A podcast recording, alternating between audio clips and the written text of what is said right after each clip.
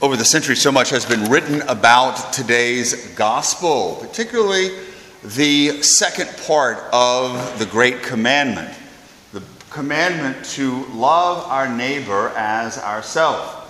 You can read popes and saints and different spiritual writers that sort of explain what does it mean to love your neighbor? What does it look like? How is it lived out in practicality? But for me, looking at the writings of the saints, of different great spiritual authors, there's one definition that I think is probably the best, and essentially maybe the most practical of all of the different definitions or explanations. And it comes from Saint Therese of Lisieux. We're talking a lot about Saint Therese over the course of this month. We celebrated her feast day on the 1st of April. And in her book, The Story of a Soul, she gives a very concise definition. She says, True charity consists in bearing all our neighbor's defects, not being surprised at their weakness, but edified at their smallest virtues.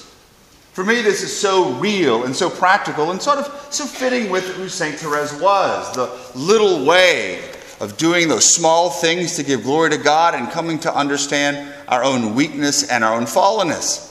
She says, really, the best way to show love is to be patient and merciful with our brothers and sisters. To understand that a lot of things that they do come from weakness, come from their fallenness, come from their littleness, and as a result, not to hold it against them. It doesn't mean that sometimes we may not say, hey, you need to change this, or you need to stop, or what you're doing is hurting me. But so often, when we approach people not with that attitude of love and understanding, we're not really fulfilling that commandment. And so, whenever it comes to that person who maybe is short with us, a friend or a family member who's hurt or cuts us off, and we get offended, doesn't mean we're not going to be hurt, but maybe they had a bad day today.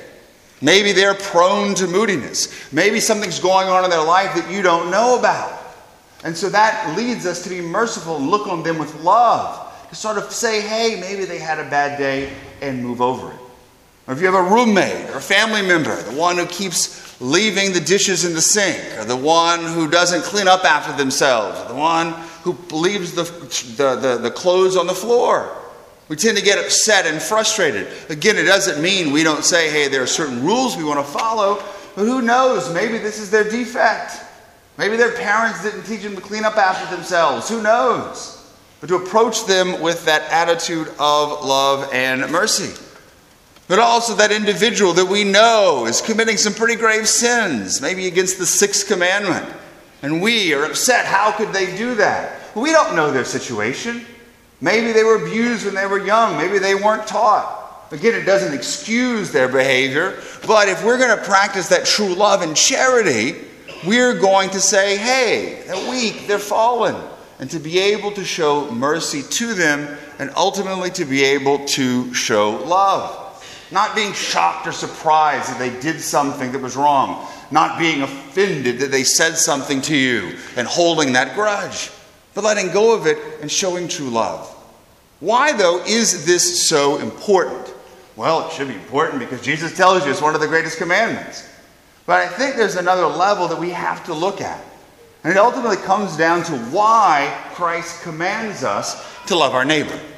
To love a God, that makes a lot of sense. We love God and we give Him worship, well, because He's God. That's what you do. But why do we have to love our neighbor?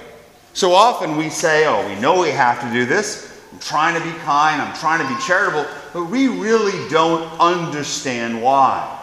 Maybe we give the excuse, well, the, the reason is because of the human dignity of the other person. The reality is there is something much deeper. The reason, the real reason that God commands us to love our brothers and sisters is because part of His divine plan is to use each one of us, His followers, as an instrument of His love in the world. So when we love our brothers and sisters, it is ultimately God the Father loving them through us. Christ loving them through us, the Spirit loving them through us.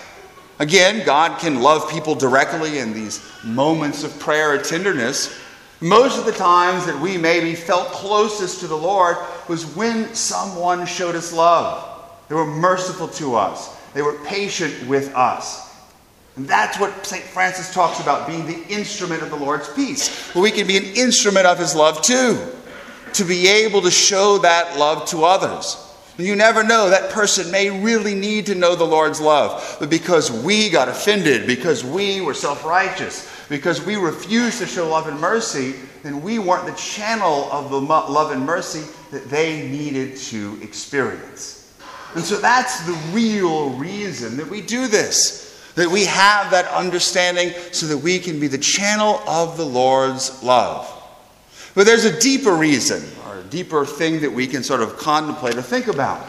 When it comes to this showing love and understanding the defects and the weakness and the sinfulness of others, yeah, it's going to be difficult to do for our enemies. It's going to be difficult to do with our friends, even more difficult to do with our family members.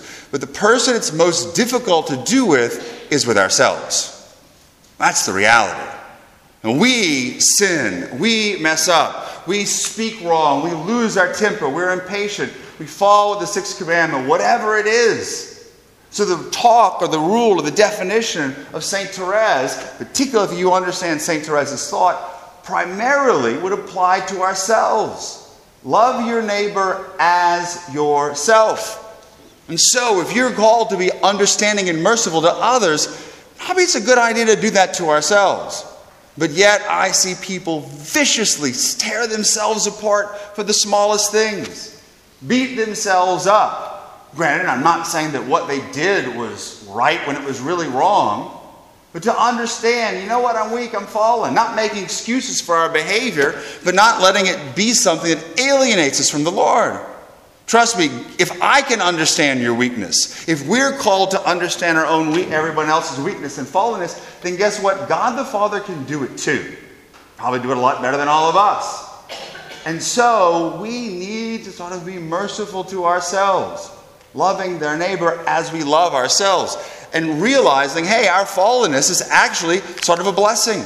we make a mistake, we goof up, we go back to confession, and we try again we use it as a way to draw ourselves to the Lord, not as something to pull ourselves away. He understands our fallenness. We need to learn to be more loving and merciful to ourselves. This is the heart of the little way. The Lord allows these sins sometimes in our lives to keep us humble, to keep us dependent upon Him. But yet we continuously want to savage ourselves, holding ourselves to a standard that we actually wouldn't even hold our greatest enemies to. It's a difficult thing to realize, it's a difficult thing to accept, but sort of the flip of the way it is, one of the ways that we come to be more forgiving of ourselves is when other people are channels of God's love to us. When they show us that, hey, even in your weakness and your fallenness and your sinfulness, I still love you. I'm not giving up on you. Probably you need to go to confession. Maybe you need to stop acting like this, possibly. But you know what? It's not going to make me stop loving you. It's not going to make me stop being merciful to you. And when we experience that, we experience the Father's love. It begins to transform us, and gradually, hopefully, if we respond to it, we can become merciful to ourselves, and in doing so, become more merciful and loving to others. Amen.